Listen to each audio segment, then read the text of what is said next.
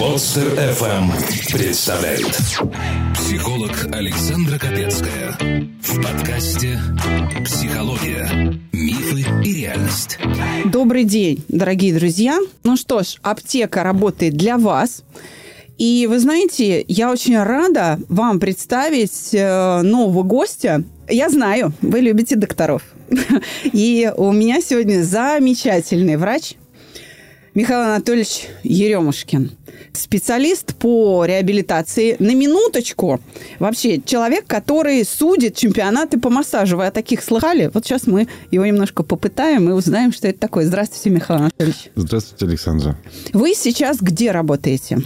Я являюсь главным врачом а, реабилитационного центра ЛРКЦ «Юдина». Это филиал Национального медицинско-исследовательского центра реабилитации и куртологии Минздрава России.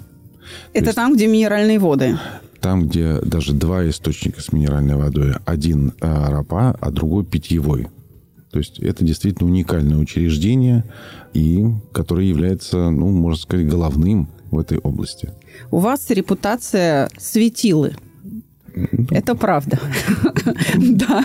Я понимаю, что вам о себе так, ну, не скромно говорить, но я очень хочу, чтобы мои слушатели понимали, что я всячески стараюсь для них подбирать гостей, которые принесут им максимальную пользу. И, кстати, наши слушатели это знают.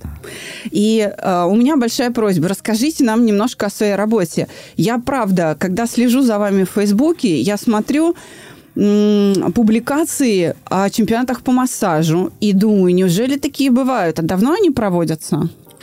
Если как раз об этом говорить, помимо такой официальной должности, связанной с реабилитационным центром, с научным, э, с научной сферой э, в Национальном центре реабилитации и куртологии, я являюсь президентом Национальной федерации массажистов. Э, ассоциация была создана еще в 2011 году. Но первые вот такие мероприятия, которые мы начали проводить и которые назвали чемпионаты по массажу, они начались с 2004 года. Так. И впервые первые чемпионаты, именно чемпионаты по массажу прошли в Краснодаре и, по-моему, э, в, Виль... Э, в Риге. Угу. Вот это были первые как раз такие мероприятия, после которых движение начало расти. И сегодня в России 28 регионов регулярно проводят вот такие конкурсы, чемпионаты по массажу. А как они судятся? Судится очень просто. Вы же смотрите фигурное катание. Ну да, конечно. И вот там, знаете, есть такое понятие, как обязательная программа и произвольная. Да. Вот точно так же и в массаже. Есть блок обязательной программы э, для России и вообще Западной Европы. Это так называемая классическая техника массажа. То есть, ну, грубо говоря, проверяется массажист, не массажист, как массирует область тела, какие приемы использует. И достаточно просто вот такую обязательную программу судить. А есть финальная произвольная программа. Вот здесь может быть э, несколько номинаций. И какие-то медицинские методики, и э, СПА, э, угу. там техники аппаратные техники, там, массаж там лица, когда представляется действительно некая программа массажа. Вот она может быть и миксовая, там сочетается, сочетать что угодно вообще может.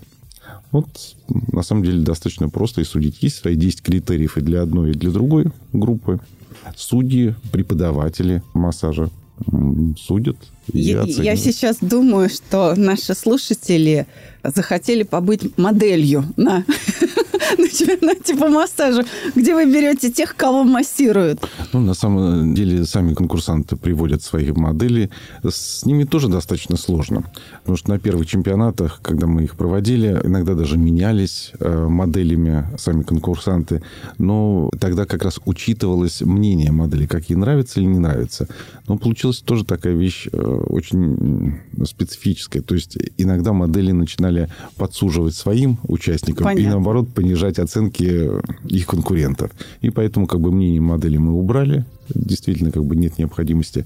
А сами участники приводят свою модель. Ну, им проще просто ну, то есть модель должна быть, мягко говоря, здорова, чтобы все модели были да, одинаковые. Да, конечно же. Конечно. То есть э, больной человек, так сказать, с проблемами не попадет э, в качестве модели на этот чемпионат. Ни в коем случае. То есть за состоянием модели, за их здоровьем тоже мы следим, информационное согласие, все это они дают, конечно.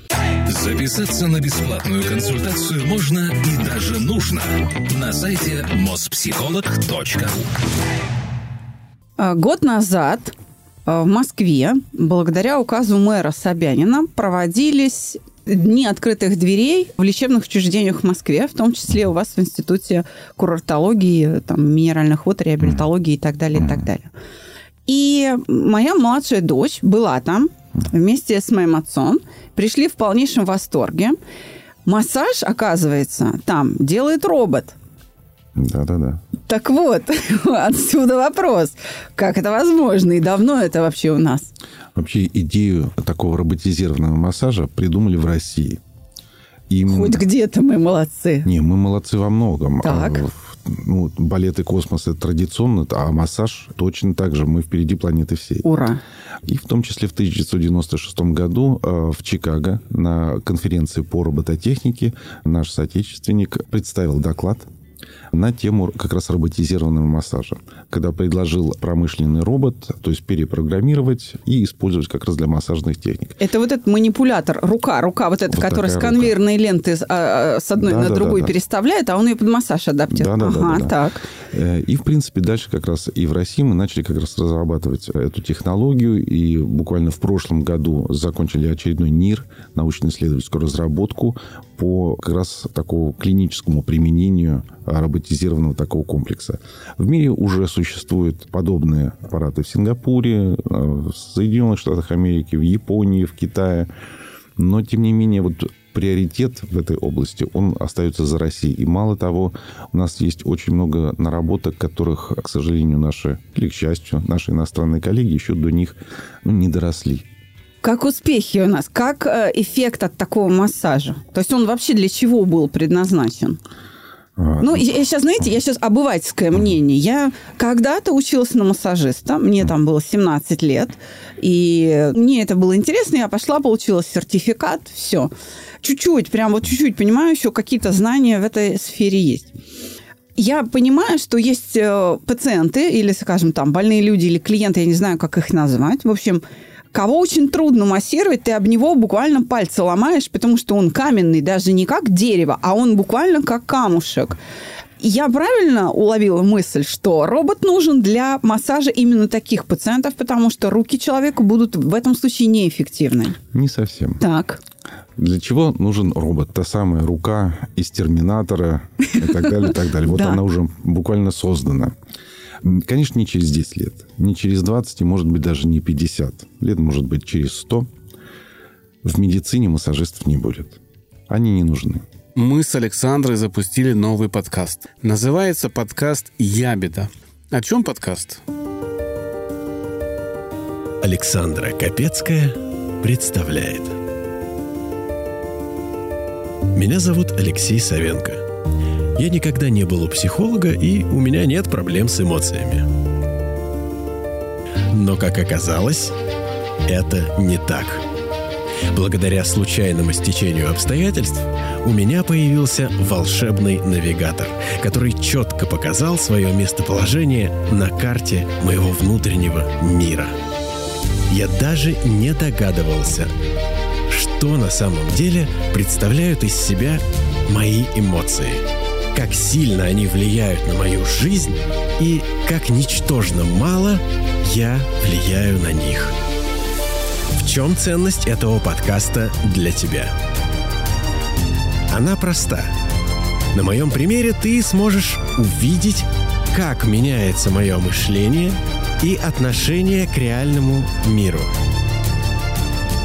Это оказалось кое-где болезненным и порой даже неприятным – я обнажил душу и показал весь процесс превращения в наилучшую версию самого себя. Теперь я следую правилу. Если хочешь изменить мир, измени себя. Подписывайтесь и слушайте каждую среду, начиная с 10 февраля на всех доступных площадках – Подкаст. Ябеда. Вот сейчас э, в плане техники и методики выполнения массажной процедуры, как механического воздействия, вот роботизированный комплекс может все это сделать. И приемы там, поглаживания, и растирания, и разминания, то есть полностью заменить э, массажиста. Но не заменить как некий там терщик там, или еще что-то, а еще даже дополнить его работу. То есть, когда этот аппарат позволяет первые движения или буквально за несколько минут еще произвести диагностику вот этих поверхностных мягких тканей плотность, болезненность, температуру и так далее. Вот, Он датчиками оборудован? Конечно, а, конечно. Понятно. Это такая серьезная как раз система. Угу. И она уже сразу дает информацию, где же есть то или иное уплотнение, там, повышенный там, кровоток там, или сниженный кровоток и так далее. То есть, таким образом, вот в медицине вот такой роботизированный комплекс вполне может заменить массажиста. Другое дело, умрет ли эта специальность? А, как сама специальность, возможно, вот переродиться в некого такого оператора роботизированного комплекса. Но сам массаж, конечно же, никуда не уйдет. И человеку нужно человеческое прикосновение, нужна вот рука. Но только вот эта область, она традиционно называется у нас телесно-ориентированная психотерапия. Вот это то, чем как раз и будут заниматься вот специалисты в области психологии, прикасаться к человеку с такими именно целебными прикосновениями. Блестящая мысль. А теперь у меня такой вопрос. Ваши профессиональные предпочтения или интересы в сфере реабилитации, вы э, чему отдаете предпочтение? Что вам больше всего интересно, чем вы лично занимаетесь? Ну, традиционно ну, достаточно сложно так о себе как раз э, судить, потому что в свое время я заканчивал медицинское училище, работал в травматологическом пункте медбратом, учился на педиатрическом факультете, потом его закончил, поступил в ординатуру в Центральный институт травматологии и ортопедии, и, соответственно, вот эта область травмы и заболеваний органов движения опоры, ну, она как бы для меня всегда остается приоритетная, не просто любимая, а то, чем я всю свою жизнь и занимаюсь. Это различные варианты остеоартрита, Э, состояние послеоперативных вмешательств, э, в том числе там и на позвоночнике и так далее. Ну, вот то, чем занимаюсь. Но вы при этом а, умудряетесь уделять очень много внимания психологической помощи. А, вы в каждом отделении института главного, так сказать, главка да, на Арбате поставили своего психолога. Ну, в смысле, просто психолога штатного, да, и они там эту работу работают. Ну, для, для врача-травматолога это, мягко говоря, необычный взгляд на вещи. ну, правда. Пойди найди в травмпункте человека, который скажет, это у вас от нервов. ну, да. Как вы к этому пришли? Это же, по, по сути, философский взгляд на медицину. Ну, на самом деле, здесь нужно сказать, что это все благодаря Министерству здравоохранения. Щепотка уверенности, унция рассудительности килограмм опыта. Выдаются без рецепта в рубрике «Народная аптека». То есть почему? Потому что сейчас, вот в последние годы, происходит радикальная смена вообще парадигм взглядов на развитие не только вообще реабилитации как таковой, но и медицины. Когда мы переходим от медико-социальной концепции пациента, то есть вот проблема у него есть, вот э, как это влияет на социальную, даем ему инвалидность или не даем, и все, и достаточно. К другой как раз такой парадигме это э, биопсихосоциальная модель пациента. То есть где э, его качество жизни, его комфортное ощущение – становится, ну, скажем так, на первое место. То есть мы не просто занимаемся лечением какого-то заболевания, не знаю, укрепляем мышцу, там, увеличиваем объем движения в суставе, мы, пациент не может, э, не знаю, взять стакан, он выпить. Наша задача вся реабилитации, всех вот этих процессов, чтобы он научился брать стакан. А почему он не может? А, боится, у него возникает тремор, дрожание, там, или не сгибаются там э, какие-то суставы или слабые мышцы. Вот, вот этот процесс. Он не может встать, не может ходить. А почему? Потому что там есть укорочение ноги, есть боли, или он просто боится. А, допустим, или слабость мышц, конечно. да, атрофия там. Или слабость, или даже вот просто страх. Он угу. боится а, отказаться от костылей. Так кто же должен работать? Конечно же, психолога мы обязательно должны привлекать вот в этих вопросах. И поэтому сейчас а, вот такой а, биопсихосоциальная модель реабилитации, она и подразумевает а, мультидисциплинарный подход. То есть, когда э, пациентом занимаются разные специалисты. И мало того, каждый этот специалист, все они находятся, ну, условно сказать, на горизонтальном уровне управления. То есть он имеет э, равнозначное влияние или значение вот для всего реабилитационного процесса. Как и лечащий врач, ну, допустим, какой-то клиницист, так и, допустим, психолог и даже медицинская сестра, у которой тоже есть свои, э, свой функционал, и она по-своему уже видит э, пациента. Вот почему вот э, такой мультидисциплинарный подход сейчас чрезвычайно важен. Мы обязательно продолжим с вами диалог. Я надеюсь, что вы с нами еще поработаете. Наша публика, она очень благодарная.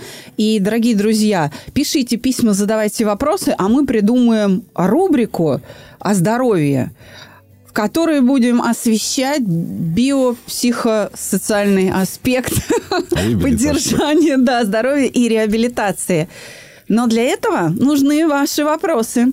А пока, Михаил Анатольевич, давайте вот не как, наверное, доктор, хотя письмо я выбрала все-таки, наверное, профильное, потому что, ну уж больно такой вопрос – на который, например, спортсмен какой-то известный или журналист просто не ответит, а мне очень хочется помочь человеку, который это письмо написал.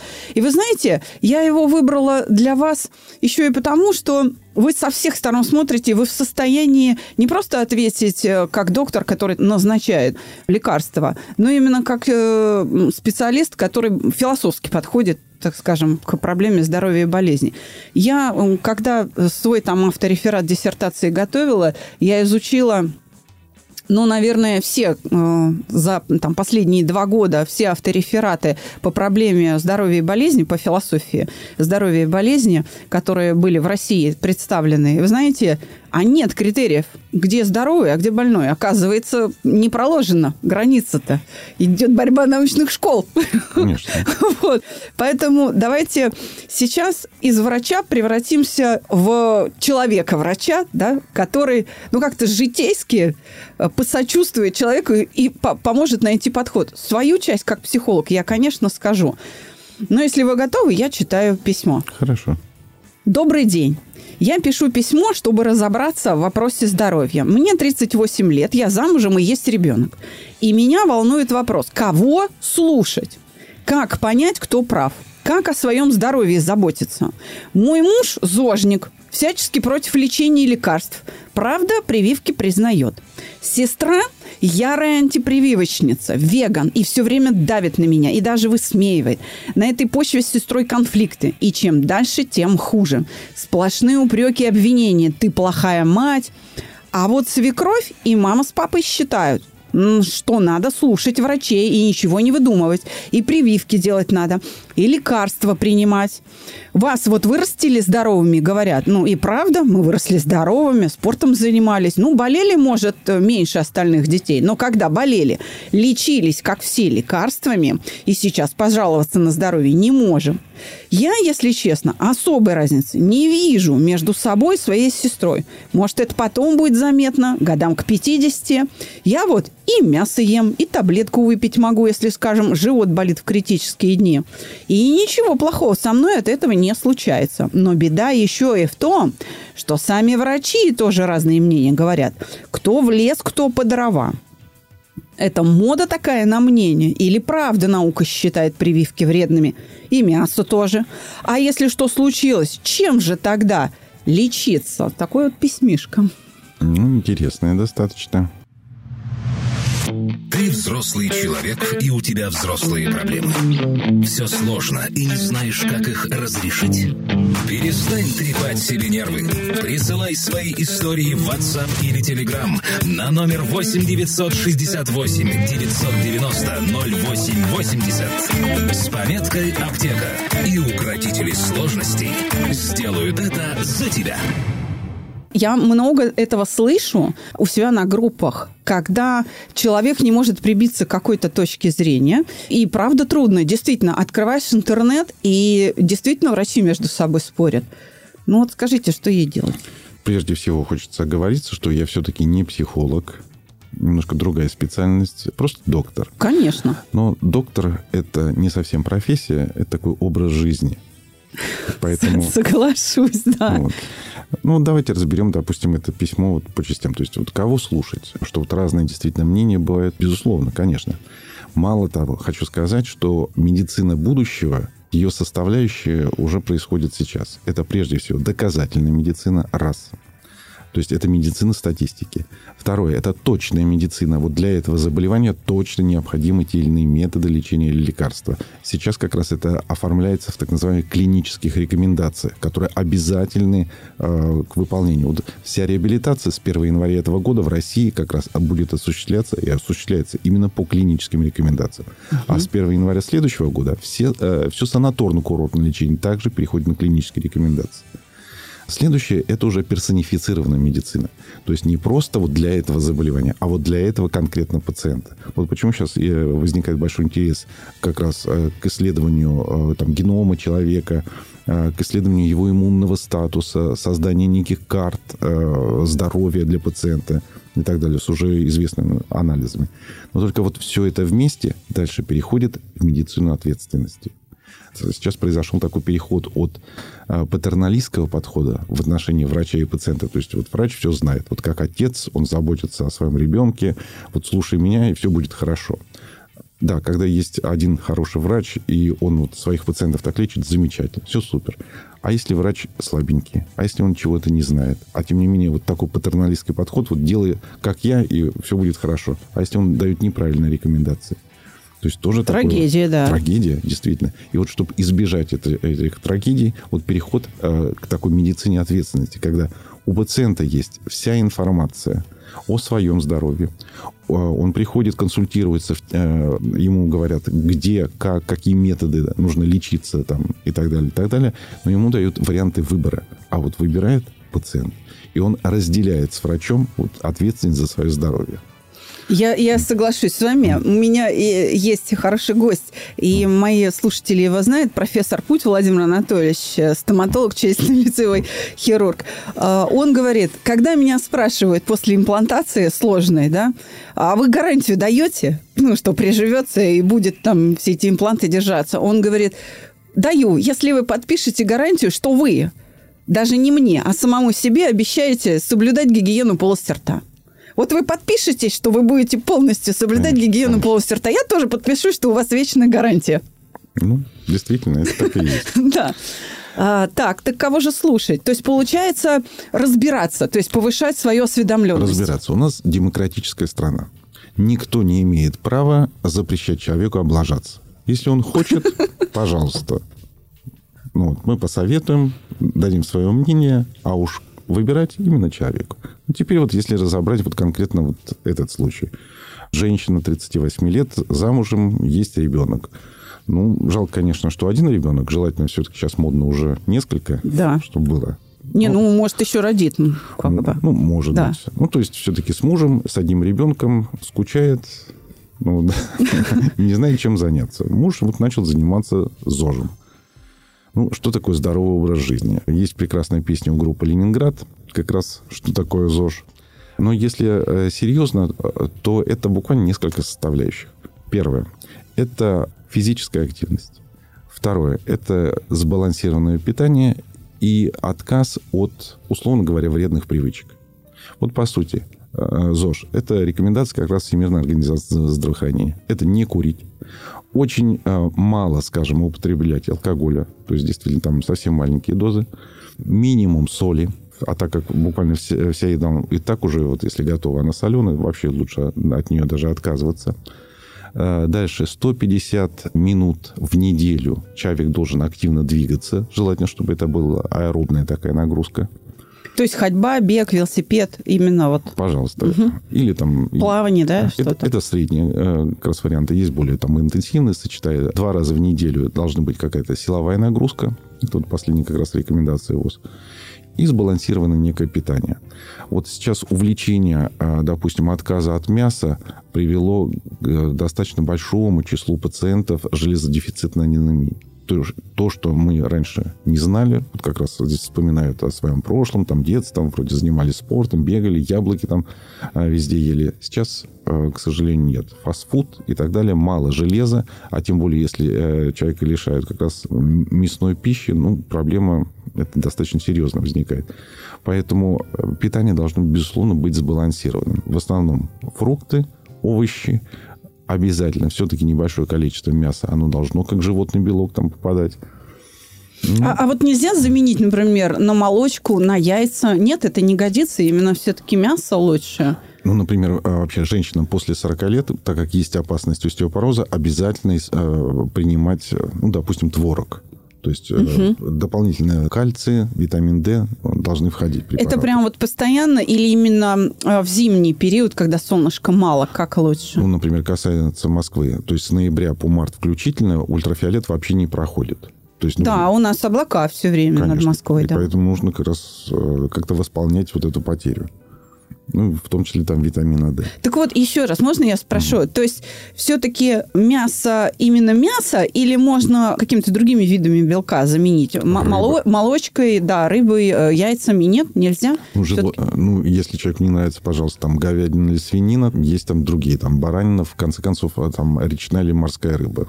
Тоже возможно. Веганы, они же, знаете, они же, как сказать, часто себя ведут как экстремисты. Они же публикуют всевозможные мемы, проблемы э, с, допустим, бургером, где между двумя булочками они пишут «чья-то жизнь». То есть там не котлетка, там чья-то жизнь. То есть они прям идейные, знаете, что вот это чья-то жизнь. И поэтому у них это основано не на том, что мясо вредно, а на том, что убивать нельзя. Вот так. А, ну, замечательно. Пускай тогда, э, как наши предки, э, будут падальщиками. Какие-нибудь тигры, там, львы э, забили какую-нибудь козу или газель. Они будут ходить по, не знаю, побережью и доедать за этими тиграми. Наши предки так делали? Обезьянки так делали, да-да-да. Вот так вот. Так что да, собственно, на ваше усмотрение, друзья. Ну, и кишечник, и вообще организм как раз человека так устроен, что он всеядный. Э, мы не, не травоядные, не веганы там полностью, и мы не какие-то хищники, а мы едим абсолютно любую пищу, и она нужна как раз организму и животный белок, и растительный. Еще один, извините, философский вопрос. Я, например, своим слушателям говорю так, что, ну, хорошо, если вы такие идейные, то вы можете взять у природы то, что она сама дает. А, те же, опять же, ту же молочку, кисломолочные продукты, там, яйца вы можете взять, потому что яйца, курица любая, там, она снесет и без петуха. Петух нужен только для того, чтобы из этого яйца кто-то вылупился. И вот эти яйца, появившиеся без петуха, они называются диетическими. То есть они не оплодотворенные стороны. Это как-то заменит или все равно это не вариант? Не могу сказать. Не знаю, честно, заменит или нет. Э, нужно, опять-таки, просчитывать э, и колораж, э, просчитывать, опять-таки, составные элементы как раз этого продукта. И угу. дальше уже составлять диету. Ну, не зря а, сейчас такое большое внимание к, раз, а, к разнообразным ди, лечебным диетам а, есть. Это не такие, как там кремлевская диета или еще. Да, да. Это действительно серьезные диеты, которые рассчитываются и под разные заболевания как раз рекомендуются пациентам. Это, это серьезная наука, серьезный процесс. И вот так просто, а давайте все там будем делать так. Не надо так делать. Вот как все, не надо. Не надо с крыши прыгать, как все. Не надо там еще что-то, как все, на какие-то там, э, не знаю, там мероприятия ходить. Не надо. Вот будьте сами по себе, будьте индивидуальностью. Потрясающе. Вот на этом надо поставить точку и закрыть подкаст. Но мы идем дальше, Михаил Анатольевич. Ну вот э, еще э, так. Э, супруг зожник. Он против лечения и против лекарств. Он, видимо, считает, что, ну, само пройдет. Но опять-таки мы вспоминаем уже не таких прям наших предков, как обезьянок. Вспоминаем, допустим, ну, Древнюю Грецию. Средний возраст 30 лет. Здоровый образ жизни, все замечательно Олимпийские вот. игры. Олимпийские да. игры, да, только мрут от всяких болезней рано, а так ничего. И поэтому, если человек э, хочет вести такой образ жизни там, и умереть прямо в ближайшее время, ну, замечательно, хорошо. Если же он хочет дожить хотя бы для среднего там, по России там, 70 лет возраста, ну, тогда все-таки, наверное, о лекарствах подумаем. Я была э, сотрудником, сотрудничала э, с Институтом онкологии имени Герцена, я была штатным психологом там, мы проводили двойное слепое научное исследование. И я хочу сказать, что в, в этой клинике, да, в этом институте лежали зожники, которые впервые узнавали о том, что у них онкология, когда это уже четвертая стадия. Okay. И когда они, по сути, обречены. Вот. То есть это как бы не гарантия. Э, ну, давайте вспомним э, Стива Джобса, того же самого. Да. Э, ну, ситуация абсолютно сейчас приобретает такие даже какие-то странные масштабы. С эти веганы, которые не обращаются там к врачам, пытают, слушают каких-то непонятных гуру, И Нет, некоторые продвинутые, знаете, они э, обращаются, например, к гомеопатам, а гомеопаты все-таки это врачи. И, но тоже надо отдать должное, что есть честные гомеопаты, которые говорят, что мой метод ограничен, и указывают чем. И честно говорят, что вот дальше тебе гомеопатия не поможет, иди дальше. А это уже то, о чем вы говорите, ответственность самого пациента, который все равно надеется на горошки. В медицине в свое время, в конце 18-го, начала 19 века, было два подхода. Вот первое, а, так называемый аллопатический, то есть если горячо, то нужно холод. Если там, не знаю, там... Холодно, то нужно горячо. То нужно горячо. Надо вот согреть, условно. да. И был гомеопатический, как лечение, подобное, подобное. Вот, а вот как раз доктор Ганиман, который предложил этого. Вот как вы думаете, какой сейчас самый популярный из гомеопатических методов, вот имеем в виду гомеопатию как, как философское такое, философско-медицинское направление, мы э, слышим буквально каждый день. Да, вы знаете, даже я с трудом а, могу предположить. Вакцины? Вакцины? А, точно, да, боже мой, как Но стыдно. только вот Да. настоящая медицина, как раз вбирая в себя часть из аллопатии, часть из гомеопатии, создает некие такие научные как раз методы, действительно дальше идет. А вот э, некоторые товарищи, скажем так, остаются еще на уровне вот такого начала 19 века и продолжают э, использовать. И в том числе гомеопатия вот в классическом виде э, не работает там. Ну, Нету там ничего. Другое дело. Очень вообще тема на самом деле интересная. Нужно ли использовать вот такие э, таблетки-пустышки? Конечно, нужно. Нужно. А особенно, если это будет в руках психолога, где есть, ну, все пациенты знают, что внутривенные инъекции намного лучше, чем таблетки. Да. Большая красная таблетка намного лучше работает, чем маленькая синяя таблетка. Ну вот э, и сейчас как раз возникает такое направление, как плацебо-ориентированные методы воздействия. На мой взгляд, вот э, если как раз и психология дальше будет развиваться, она в себя вберет как раз эти методы как э, ну, часть э, своих средств. Я пойду к вам учиться. Так, теперь к сестре. Значит, у нас сестра ярая антипрививочница, веган. Ну, про веганов мы немножко поговорили. Что с прививками-то делать? Ведь я же говорю, э, веганы, они ведут себя экстремистски очень часто. Не все, не буду э, всех, но часто себя ведут экстремистски. Так что же делать-то?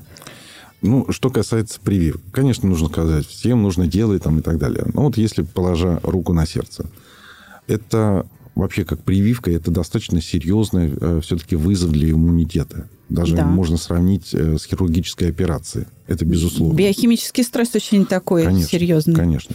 Другое дело, для того, чтобы все-таки правильно делать прививку, нужно заботиться и знать о своем здоровье. То есть вот тот же самый иммунный статус, о котором мы говорили, это желательно для ответственных людей. А Для безответственных людей, которые, там, вот, допустим, не хочу прививки делать, это популяционная безответственность. Э, Если все вокруг привьются, а вот этот человек не привьется. Вот он такой молодец, хитренький вообще, всех обманул. Конечно, никто вокруг там болеть не будет, и, соответственно, этот человек не будет. Да. Но если вот таких хитреньких будет слишком много, люди все равно будут болеть. А у нас от чумы Европа три раза вымирала в, средние века. Три раза полностью вымирала Европа от чумы. И, э, собственно, да, я понимаю, сейчас, когда антипрививочники очень мощное движение развили в Европе, дети опять начали умирать от кори. Те, которые не привиты от кори.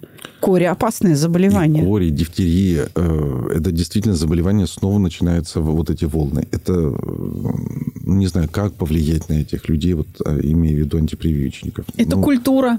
Здесь нужно средствами культуры на это влиять, а не, ну, как бы не средствами медицины. Это уже культура мышления. Здесь нужно культурными средствами действовать. Наверное, наверное. Да.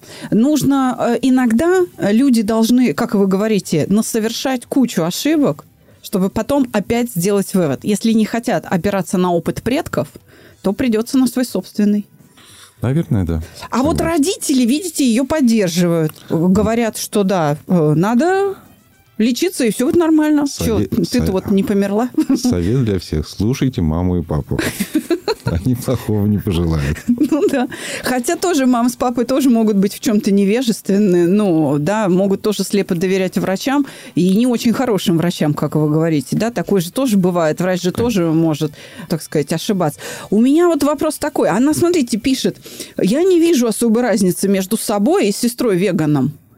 С чем это связано? С тем, что вот это веганство, оно как бы правда неэффективно или что? Или просто ей повезло с наследственностью?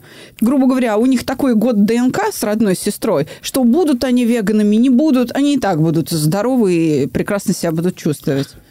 Это прежде всего, потому что наследственность имеет чрезвычайно э, большое значение. Проводили различные эксперименты с близнецами. Даже не так давно провели. Один близнец не занимался физической активностью, второй занимался. А, в итоге прожили всю свою жизнь, нам наблюдали их, а, умерли ну, чуть ли не в один день. В чем разница? Один типа такой спортивный, другой как бы не очень. Ну, посчитали как бы, здесь авторы этого исследования, что все-таки это было связано с тем, что тот, который занялся спортом, занялся не в раннем детстве, а уже в более взрослом состоянии. Поэтому наследственность действительно стоит даже на первом месте. Это и тонус кожи там, и так далее, и так далее. Еще раз повторю. Угу. ЗОЖ – это отказ от табака, грубо говоря, от соли и физическая активность. Вот это как бы основное. И если этого там что-то есть, а чего-то нет, ну, замечательно, человек и живет, и разницы между ними не будет. Другое дело, помните, мы говорили как раз о железодефицитной да. анемии. А вот э, это тоже не в один день наступает. Вот посмотрим, что будет через два, через три года, какое состояние будет э, у сестры э, веганши. Да, кстати говоря, да. И вы знаете, у нас же финальный-то вопрос. Ну, а если что случилось, чем же тогда лечиться? Ведь она правильно, она же смотрит-то вперед. Ну, всякое может быть, правда? Можно, извините, там водичку выпил и отравился где-то. Просто вот из-под кулера, там, я не знаю. Ну, да? И что делать? Как ей помочь? А это вопрос абсолютно житейский, даже не врачебный. это, знаете, человеческая боль.